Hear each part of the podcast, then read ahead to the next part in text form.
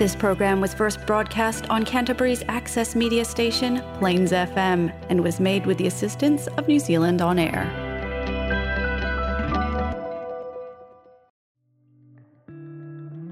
Kia ora koutou, nau mai haere mai. Welcome to It's Getting Hot in Here, where we chat with experts to learn about climate change here in Ōtautahi. I'm Molly. And I'm Emily.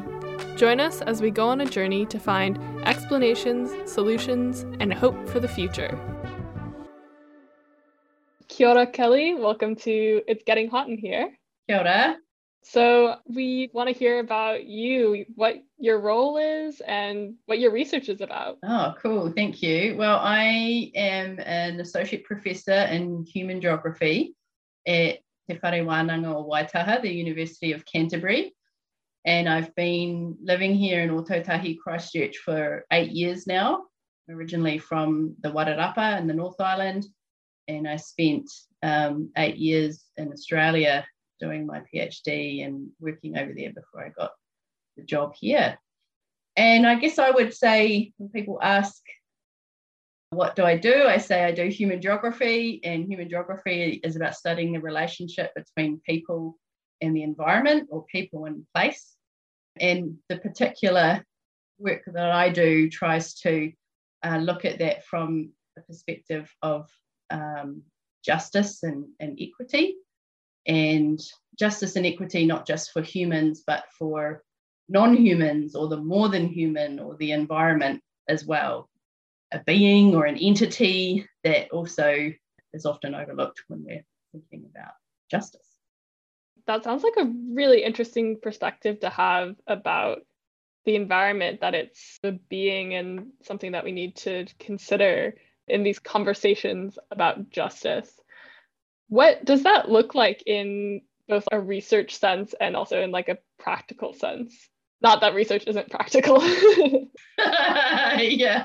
Well, yeah, hopefully research has some practical aspects to it as well. Well, I guess an example would be I'm currently working with a researcher at Auckland University of Technology, Amanda Yates, and she's a Te Arawa iwi background, and she's been developing this approach to thinking about well-being that takes into account Māori understandings of Mauri Ora.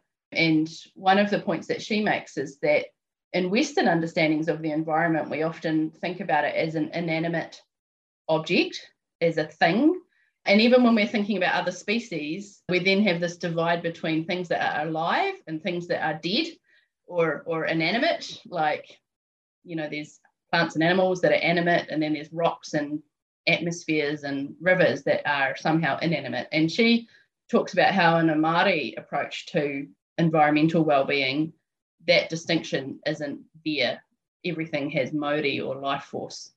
And so I guess why I'm bringing that up is that when we think about justice, we're not just researching justice between different human communities, but we're also thinking about what are the needs of a river? What does it need to survive? What rights does it have to survive on its own, outside of it being a resource that humans can extract from and use? So the practical outcome of that research is we've developed a sort of Mauri Ora compass and indicator tool. Well, she's developed a Mauri Ora compass and indicator tool, and then I'm trying to apply that in some local examples in Christchurch.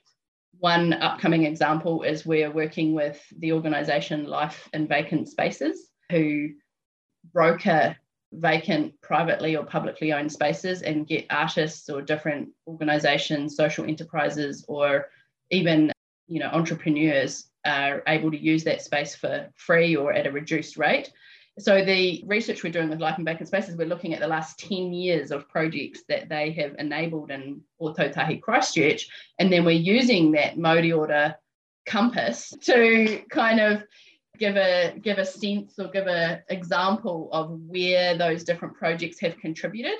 That Mauri Ora tool has, like, how have the projects contributed to hapori ora or community connection, a whenua ora or green ecosystems, or ohanga ora, which is circular bioeconomy, and a number of other different things. So there's quite a theoretical component to it, like what is life? Is it animate or inanimate? And then it comes right down to a really, really practical component, which is how did this particular organisation enable an improvement in this particular area? And what does that mean for us going forward in this city? That's so interesting. Yeah, very interesting. Are you able to speak to some of the results that Life in Vacant Spaces is seeing and how they're applying it to future projects?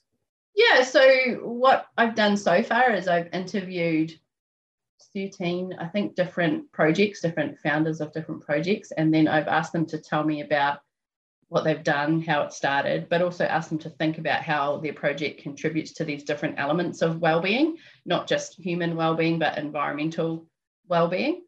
And what we found so far is that what was really challenging for me is because I think sometimes I'm a bit of an intense kind of person that's focused on like justice, you know, and then people were like, yeah, we've contributed to fun in the city. And I'm like, yeah, but what's the wellbeing outcome of that? And then my colleague who was analysing with me, he's like, Kelly, that is a wellbeing outcome. Like fun actually is a thing that is important for wellbeing. So that was one learning that I really took away from that was. And then the other thing I think is creating space to experiment with different ways of being in the city. So, for example, you know, co-working spaces that enable people to work in a space with other people together at a reduced cost. You know, creating those social connections. There's been projects which invite people to engage with the natural world differently through putting in place, for example, the East by East space out in the red zone. One of the artists had created all these little tokens that were kind of in sort of pixelated art form. And the idea was that young children and people who were into gaming would like reproduce their Mario Brothers game out in the park, and they could jump and touch them because they were hanging in trees. And so it was sort of a way of engaging with that space outside of electronics. So lots of different things that have come out of that. And in terms of moving forward with Life in Vacant Spaces, we're kind of starting to collaborate on what that means now. So we'll do the exhibition sort of saying what's happened over the last 10 years. And then the next stage of the project is working with them to think about what time and energy and investments are they putting into this organisation and what are the kinds of returns in terms of wellbeing for both people and planet. Hey, that sounds really fun, particularly the Mario Brothers in real life. So, yeah, I'd like to see more of that. So it's really cool to see that you're focusing on things that are both beyond people, but also what I feel like our society has become very capitalist and money-focused. So I understand some of your work focuses heavily on community. Can you tell us a bit more about your research of having a community focus and what community resilience may mean? Yeah, so in terms of society and our economy becoming more capitalist, I think that's the concern that I began with in my research. So concern that capitalist forms of economy tend to try and extract value from things, whether it's from people by paying them less and less and less for more and more work, or whether it's from the natural world by extracting resources for use and making profit. So I have, you know, started out when I was a student being really interested in, is there other ways to organise our economies that have more respect for both people and planet, that are more just? And I had the good fortune to study for my PhD under Catherine Gibson, who is one half of the dynamic duo of J.K. Gibson-Graham. And J.K. Gibson-Graham have really tried to help economic geographers and feminist geographers think about what different kinds of economies could look like. And, you know, they were trained in the 70s under a very Marxist kind of approach, which was very much like we need to have this revolution and we've got to put in place a different kind of economy. But they kind of really challenged that from a feminist perspective, saying that actually, you know, we've seen change in gender relations without having a massive big revolution. We didn't have to burn it all down. We could actually just start doing things differently in a lot of places all over the world, and that would add up to something that change. So that kind of approach they brought into economics. What is the equivalent in changing the economy do we need to have a big revolution, or can we just have lots and lots and lots of little changes all over the world, and that adds up to something that is what they call post-capitalist? And recently in the book that I've written with J.K. Gibson-Graham, we've started calling it more than capitalist. So it's saying there's capitalist practices here in the economy, but there's also like all these other amazing things like Life in Vacant Spaces, all these other things that people are doing that are actually not capitalist at all. And so what if when we did our job as scholars and researchers, we focused on describing and theorizing and building up and proliferating all of those other things that aren't capitalist, that are already here? What would that do for us and psychologically in terms of thinking about the possibilities for different kinds of economies? And what would that do for us practically in terms of how those things all add up to be something that's more than capitalist? And so the image that we often use is of an iceberg, where above the waterline is the capitalist economy, and that's very visible. It's visible to people who like capitalism, and it's also very visible to people who don't like capitalism. But what's below that waterline is all of those other practices that sustain life, and that might be things like gifting, or, you know, different kinds of transactions like barter or in-kind payments, or it might be different kinds of labour like reciprocal labour, where I do labour for you and you do labour for me. And what we see when we look all over the world, that actually if we expand our understanding of the economy to include that, the majority of economic transactions, labour, enterprise, property and finance are actually below the waterline and are not entirely capitalist. What that does for us is it gives us a huge kind of pantry of ingredients to build a different kind of economy from, that doesn't require us to necessarily have a revolution, although I'm not necessarily opposed to revolution, but it gives us a kind of different psychological start point, right? Like we already have a whole lot of resources to do this. It's not just the big corporations that have resources, because if we expand our understanding of the economy, we all participate in this. So that's what we call the diverse economies perspective. And then community economies is a kind of step further. It's taking a more intentional design approach to an economy, using those ingredients from the pantry. So it's saying, here's all these ingredients in the pantry. There's lots of capitalist and non-capitalist practices. So like a community economy is specific to place. And what we're thinking that happens in that process of constructing a community economy is that you can intentionally draw on all of those different ingredients from your economic pantry to build something that suits the place that you live in, the environment that you are part of, and the community that you're part of. So what I'm really interested in asking is, what does an emergent community economy look like in Ōtautahi Christchurch in climate disrupted times? Wow, that's a big explanation, thanks. That was great. It's great to hear about like all those different sort of thinkings about like economy and how that has changed through time, and the different steps away from capitalism. Yeah, and to go back to your question about the community resilience, I think probably another answer to that is like biodiversity producing ecological resilience. I think economic diversity produces community resilience, right? If we just have, like if you live in a town and your one industry is forestry, and then something happens in the global economy and that, or environmentally, it's just not possible anymore, your community is completely disrupted and undergoes, as we have seen, undergoes huge change, and it's really traumatic. But if your economy relies on a bunch of different things, capitalist and particularly non-capitalist exchanges and ways of making a living, then disruptions that come through any kind of disruption, you've got a little bit more resilience. How can then the community economy model help with closing the gap between the haves and the have-nots then? Yeah, that's a question that needs consideration at a global scale, and it needs consideration in every particular community as well. And, you know, the kinds of haves and the have-nots, in Ōtautahi Christchurch is going to look different from the haves and the have-nots in Shenzhen and in Southeast China, for example. So yeah, really important question. I think in community economies thinking, we try and work systematically through a set of ethical questions that ask us to think about how do we survive well together? How do we encounter others in our economic transactions? How do we consume sustainably? How do we care for commons? And how do we invest in the future in terms of investing in future generations?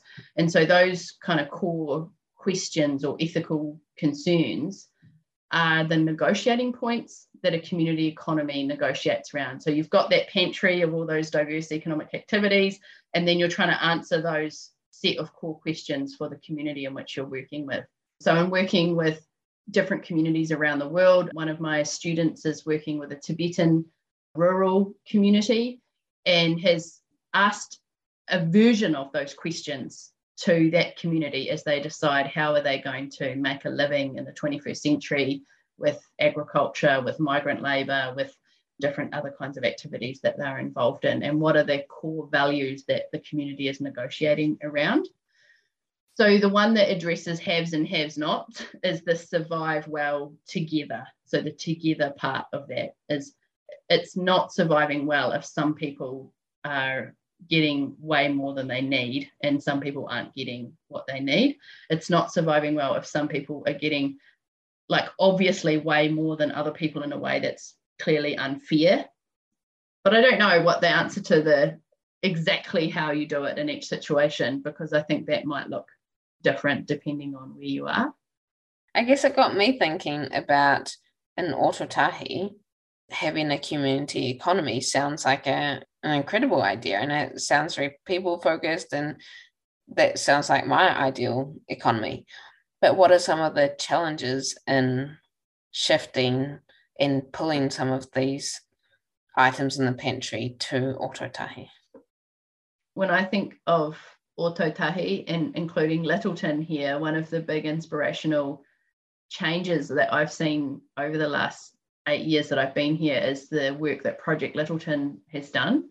And I think Project Lyttelton is a really good example of a group of people who have really traversed. It was run by someone who was on a benefit, you know, through to people who own land, through to people who are business owners, and they really tried to think about what do we want Lyttelton to look like. We want a time bank, we want a farmers market, we want to have collaborative spaces, and tried to just take small steps over many, many years to make that happen.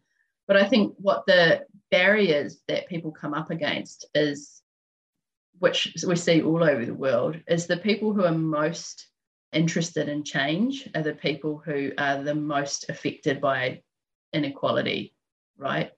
So if you are excluded from society, you're often the one most interested in changing society. If you're benefiting from the way that we've set it up, then you don't really have a huge incentive to change, because actually it's all right, I own a house, so, you know, whatever, it's all good. And so one of the things we found when we're working with organisations like this is that the majority of people involved are people who are really, who aren't really excluded, but who may be excluded or marginalised by different processes.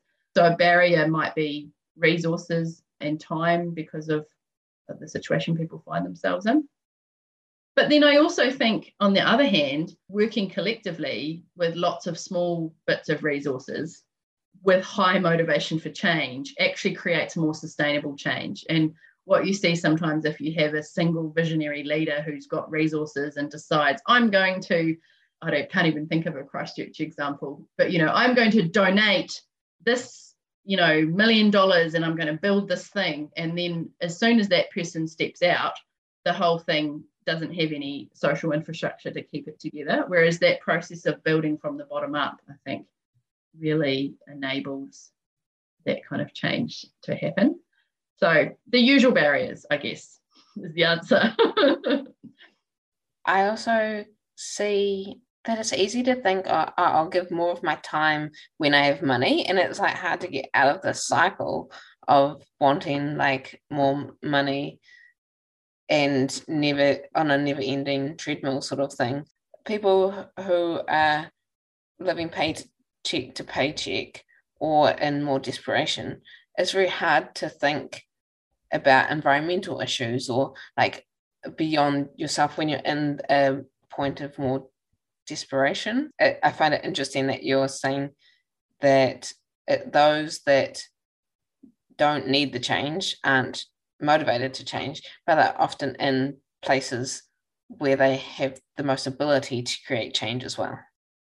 Yeah, that's true. And I had some colleagues that did some research, some geospatial research on this actually, which was really interesting. So they were working in New York and Philadelphia, and they basically mapped the sites of what they called solidarity economy initiatives, which are like projects that were trying to change things economically. And they mapped out where all of those initiatives were. So they might be like a community garden, they might be like a time bank, they might be like some kind of racial justice organisation that's trying to do change around those issues, or it might be something about rehabilitating prisoners. And what they found when they mapped it all out over the cities was that there was a concentration of those kinds of organisations at the borders between high-income and low-income areas, or middle-income and low-income areas, and at the borders between mainly white areas and mainly black areas. And so what that meant was that actually it's not just about you personally, it's about what you see every day and who you're involved in and bumping into. And so that geospatial mapping actually showed us there's a little bit of hope there, right? There's a hope where someone with a bit more resources is regularly bumping into someone with a bit less resources, or someone with a bit more white privilege is regularly bumping into someone with a bit less white privilege.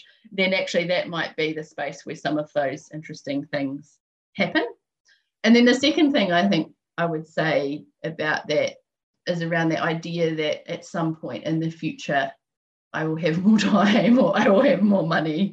And I'm just turning 42 this year. And I think that future has arrived, and it has not arrived. It never seems like there's enough money, and it never seems like there's enough time. And I have 4 children, and people always ask me, like, how do you manage 4 children and a full-time job? And I'm like, I don't really know. It just kind of happens. And I feel like when I look back, 20 years ago, I had way more time than I have now, and it just never felt like enough. And I didn't have very much money. And now I feel like I have way more money than I had then, but it doesn't feel like quite enough because I'm managing all these other commitments and children. So I guess, like many, probably you guys are nodding, you agree with me, but you're actually the time for you to act is always now. There's never some amazing future that that we're waiting for. It definitely sounds like that comparison is helpful, both in terms of like comparing yourself to other people and being like, oh, actually, right now I do have like the time and the money because this person really doesn't have the time or money, and I'm in a very privileged place. So maybe being able to see those people is also something that you can reflect back on your situation and be like, oh yeah, I definitely have the ability to be involved. Yeah, I think in following that up though, I think we also have to practice self-care in that, because I've also met many climate activists who have burned out because they're doing the opposite thing. They're saying, we're in a climate emergency, the time to act is now, it's urgent, I have to put in 23 of my 24 hours of the day into this, and then I'll rest when the climate crisis is ended. And the thing is that there's environmentalists such as myself and my colleagues who've been doing that same work for 25 years, and there's always more work to be done. And maybe you might fix one problem, there'll be some other problem. So it's also about creating balance between your, like, what do you need to do to sustain yourself in order to keep going over generations. And it's a really good point about that connects into setting yourself up for future generations, and that model where people can take over your work rather than projects falling over if you're not there. I was just reflecting back on when you were talking about the community economy, like being something really local and having to ask those questions. And it sounds like you're getting a lot of engagement from that local community, but we were really curious, like just looking at your work, it seems like you've done work internationally with all these different communities. So how do you involve the knowledge from those people that you're working with, and how does it inform your research and the projects that you do there? Yeah, so I started out doing research in northwest China, firstly in a Tibetan National Park, and then in a city called Xining in the far west. And I guess on one way my career could have gone onto that track where I became a China specialist and did all my research in China. But what was really interesting to me was the kind of contrast between the way things were done in the countries that I was working in, like China and Tibetan regions, and where I was living at that time in Australia and New Zealand. And I just got really interested in the idea of different worldviews. We often use the word in academic language of different ontologies or different understandings of what's real or what's possible in the world, and how those actually interact with each other. And so the work that I was doing in China was actually about breastfeeding. And one of the things that I found was that there were traditional Chinese medicine understandings of how the body worked. And then there were Western biomedicine understandings of how the body worked, and that these were kind of interacting in the body of individual women who were trying to work out how to breastfeed, which is difficult when you start out. And I was really interested that actually you kind of had these two contrasting worldviews, which were being sort of simultaneously playing out for good and for bad sometimes. And I got interested in how different understandings of what the world is interact. And of course, one of the main ways they've interacted is colonial, right? Like Western understandings of the world have dominated the UN, they've dominated the World Health Organization, they've dominated, you know, the way the global economy is constructed, and they've dominated higher education. And what happens is that the worldview of one relatively large people group in Europe has kind of spread throughout the world and sort of colonized and homogenized and wiped out other ways of understanding the world. Okay, so what happened at the same time? At the same time, we see large-scale environmental destruction. Are those two things related? I think they are. So I'm really interested in understanding how other ways of understanding the world, which retain connection to nature and connection to the non-human or the more than human, or just think about it in a less binary way. What possibilities do they hold in this time of the Anthropocene or this time of rapid climate disruption? And what can we, the three of us, you know, who are in a Western country and have heritage from Western peoples, what can we learn, and how can we reverse or atone for some of the really bad decisions our ancestors have made? And what can we learn if we just create a space of openness? What can we learn? What things can we add to our pantry of possibilities by just paying attention to other ways of understanding the world?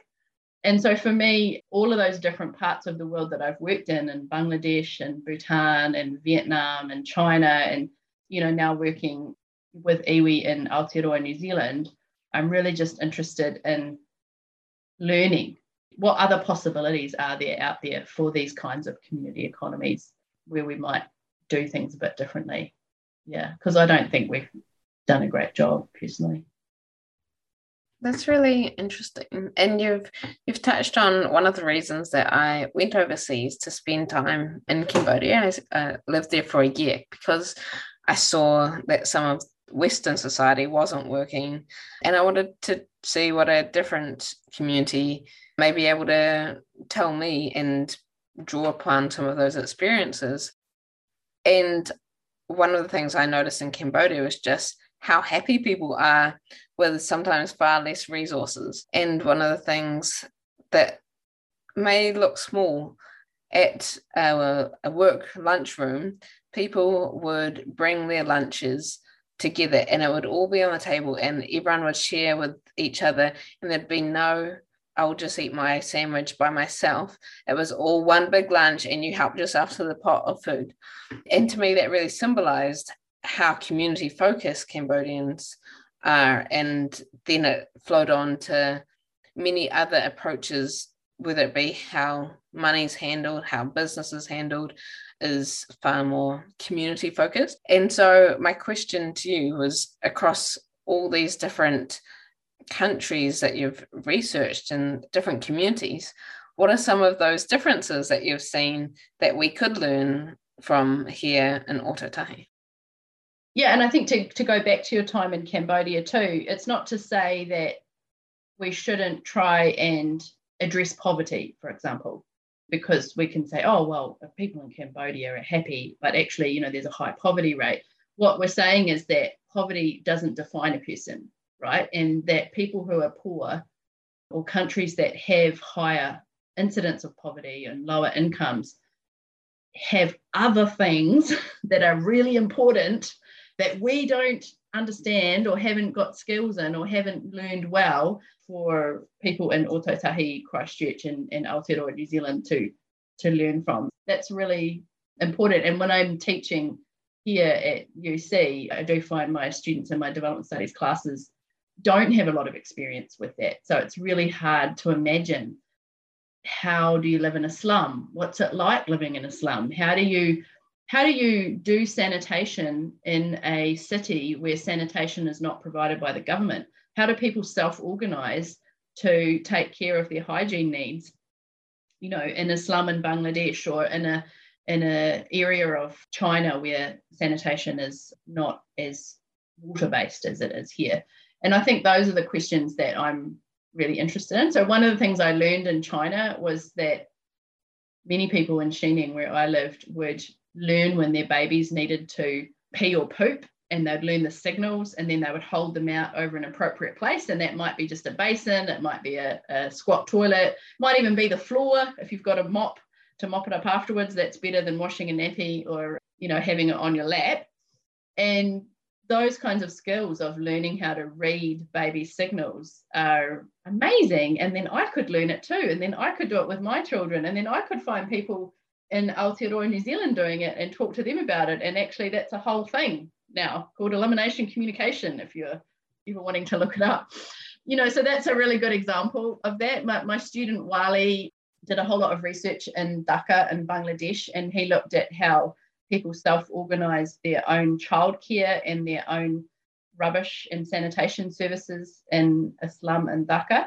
So everyone put in tiny amounts of money, for example, to pay for someone to have a cart and have a rubbish bin and have a rake and to pick up and collect rubbish, which was then distributed to different self-organised recycling centres where people would pick through it and sell off the stuff that could be sold on. And so it wasn't that people were just living in their own waste and recyclables, but people actually organised themselves to do that. And I think we've lost some of that self-organisation. Not lost, but I just feel like that's not a thing so much in Christchurch. One of the things I like about Life in Vacant Spaces is it encourages people to sort of self-organise, but we tend to get into this binary by, is that the council's responsibility or is that the property owner's responsibility? And we kind of don't have anything in between. So those are two things I can think of off the top of my head that I really enjoyed learning about from other parts of the world. You talked about a lot of the benefits of looking outside of just where you are and seeing like what other perspectives and worldviews there are. But do you find any challenges in gathering that local knowledge or working with people to talk about their worldviews? Like you talked a little bit about how sometimes your students have a hard time even imagining like what these lifestyles might be. Yeah, I think there's a number of different challenges. One is that, you know, as much as I try, I still have my own biases and privileges. And, you know, I think I probably am someone that tends towards the rose-tinted glasses, glass half full kind of approach to the world. And so that means that I might find it challenging to face up to injustice or face up to real poverty when I see it. I'm trying to find some way to reconcile that with my worldview. So I think that's something I constantly have to work on. And I have, you know, I have some really good colleagues who are happy to call me out on those things or call me in when I need to be. So that's really important. And I think the other challenging thing, and my students have written about this in a collective piece, actually, and they've written about how this particular group of students were from 5 different countries in East and Southeast Asia, and they wrote about how from the moment they started school, they were schooled into the way of thinking that West is best, that the West knows more, that development and progress are what we're after, that if we really want to be a modern country, we have to chase after, you know, the modern things. We need cars, we need water-based sanitation systems, we need higher education from English-speaking universities. And that actually, you know, when they came here to do their postgraduate education and they're reading all of this post-colonial literature, which is challenging that and is saying, actually, this is a form of colonialism, this is a form of racism, they found that incredibly challenging, because you're actually asking people to, well, I'm actually asking people to reconsider a deeply held worldview. And even if it might be a worldview which I think is leads to a greater freedom of expression, it's still difficult. So I don't presume to tell people what they should believe about that, but I do provide them with a big range of authors to read who have come through that journey themselves, who've, you know, come from other parts of the world and had to process that kind of journey. And that's the way I kind of deal with that barrier, because I'm a Pākehā New Zealand European person in a privileged permanent job. You know, who am I to tell people how to think about the world, really? Yeah, and that's really cool that you recognise that privilege that you have too. I wanted to just ask, I've seen that you've done a bit of research on how the COVID-19 lockdowns impacted quality and access to food. So I wanted to hear from you, what are some of these tools from the pantry that have created other systems of providing food access and the quick transitions we saw in lockdowns? Yeah, that was a piece of work that we kind of just pulled together at the last minute, because you saw that that paper had many, many authors. So all of those authors were already working with different community food groups. So some of us were working with food banks, some of us were working with community gardens. I was working with Cultivate, which is an urban farm. Another colleague was working with Kai Cycle, which is an organisation that picks up food that's going to be unused and redistributes it. And other authors were working with Marae that were redistributing food. And what we kind of noticed as we were just chatting together about a different project we were working on was how rapidly those organisations had to kind of pivot during those lockdown times. And as you guys probably recall, during the lockdown, really the only legal places that were open to buy food were supermarkets. And then, of course, there were all these shortages because nobody had actually thought through, in a general week, not everyone buys all their food from supermarkets, that actually you buy from a baker, or you might buy your lunch at a cafe, or, you know, you might go to the butcher, or you might go to the greengrocer, or you might just go and pick food up from your local community garden, which you weren't able to do during that time. And of course, then all of these different organisations had food.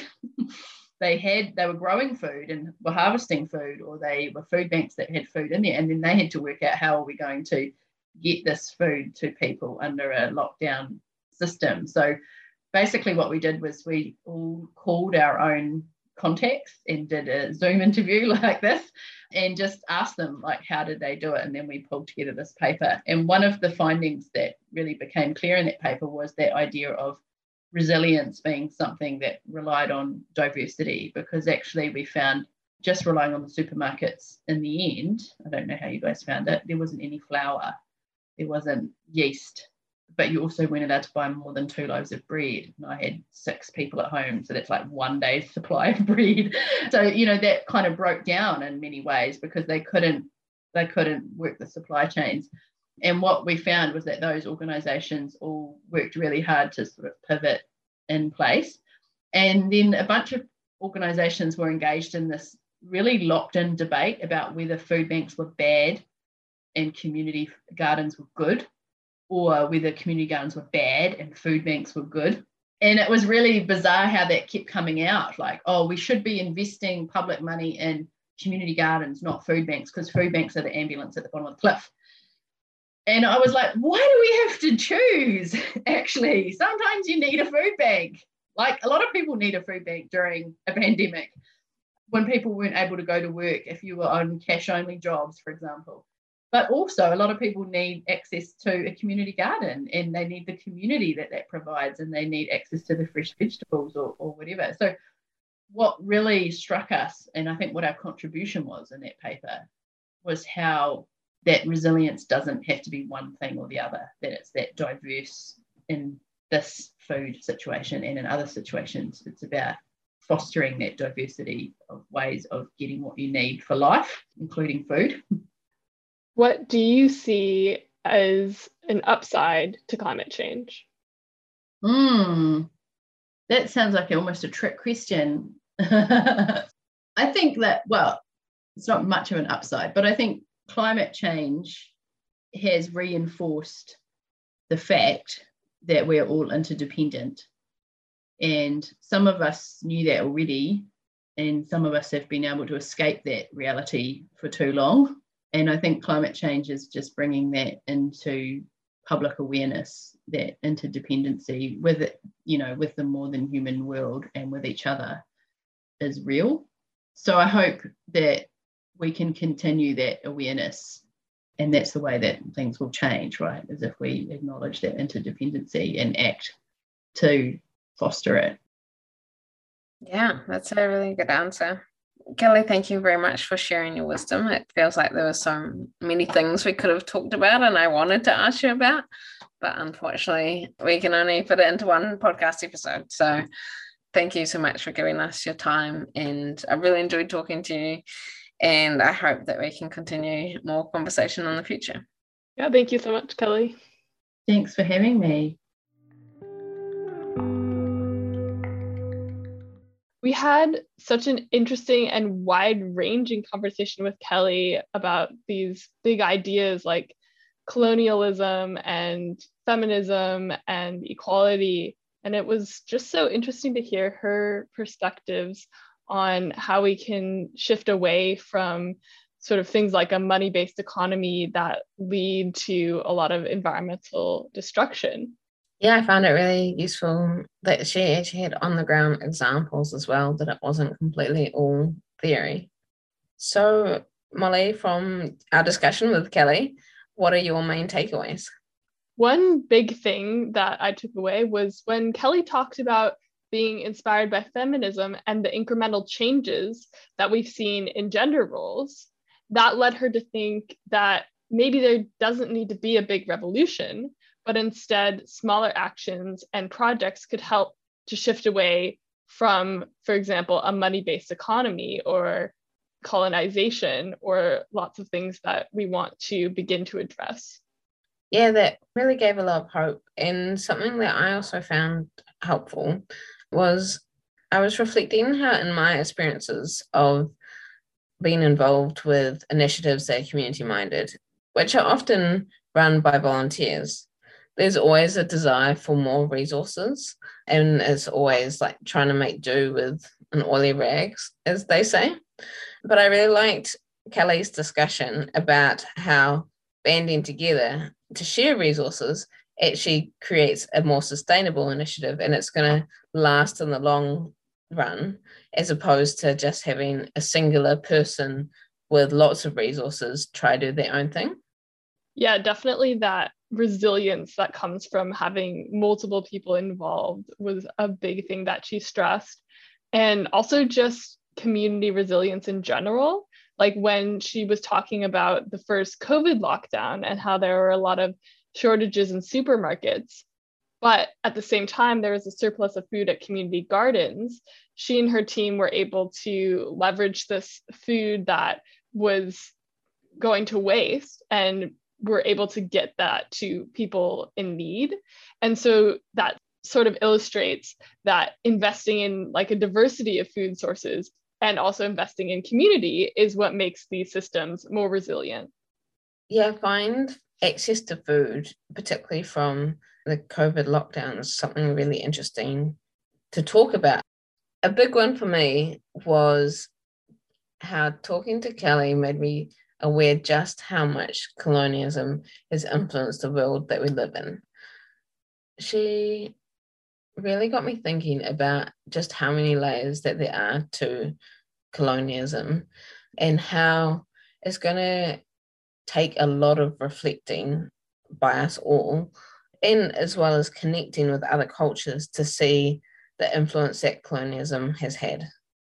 I really like the way that she encouraged her students to ponder and reflect and go on that journey for themselves. I think that was a big point from our discussion with Kelly in general, is the engagement with diverse perspectives and people from different countries or who've had different experiences, that being something that's so important to this sort of work. And that was related to this concept that she brought up that I really liked, which was of a pantry, having lots of different ingredients in the pantry and using those to make different recipes. And that was a metaphor for looking outside of your perspective, having lots of possibilities in your pantry from meeting people who are different than you are and who have these different perspectives. And then once you get to a place where you're able to start making change, you'll have a lot of possibilities in your pantry to draw on instead of just your own experience. And that just makes your actions consider lots of other people's experiences, and thus will serve the community better and will also help these actions to be more resilient. Yeah, and I really liked her analogy of the pantry, because we often talk about the tools in the toolbox and we do refer to things as tools. But for me, talking about the pantry is way more inclusive. It feels way more relatable, and in a sense, like a toolbox can be quite gendered, but everyone is accessing a pantry and it's common for everyone to be cooking. Yeah, it feels more both accessible and also fun. Like, I personally am not someone who enjoys using a toolbox to fix things or make things. That's not one of my strong suits, but I do enjoy cooking and eating, and everyone needs to eat, and a lot of people enjoy cooking and they can put their own sort of like spin on things. Yeah, and that's an awesome sort of feeling when we sometimes get bogged down again in this idea that it feels like we have these systems that are really entrenched in the world, and how could we ever begin to change them? But if we can have this view of it, like playing around with things and trying new things and combining things, it's much more lighthearted than like looking at something and sort of banging your head against the wall and feeling like it's never going to change. But doing something and making something new is really exciting. That's all we've got today. If you want to get in touch, you can send us an email at itsgettinghotinherepod@gmail.com, or you can find us online at plainsfm.org and on our Facebook page, It's Getting Hot In Here Podcast. We'd love to hear from you. Thanks for listening. Ka kite ano. Ka kite.